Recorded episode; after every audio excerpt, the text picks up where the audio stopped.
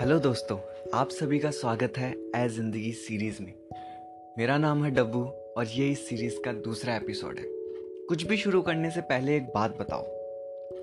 आईने से रूबरू हुए कितने दिन हो गए? आखिरी बार कब शीशे के सामने खड़े होकर खुद से बात की और सुनी थी उस और की आवाज़? मुझे याद है जीवन का वो अरसा, जब बारिश में रखे सूखे कपड़े की तरह। मैंने वो सब सोखा जो मुझ पे गिर रहा था।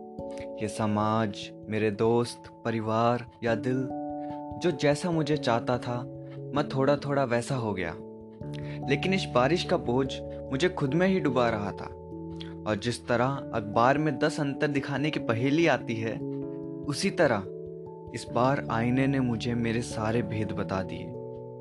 सबसे ऊपर उठकर इस बार जब मैंने खुद को चुना तो साथ छोड़ने वालों की जैसे लाइन ही लग गई।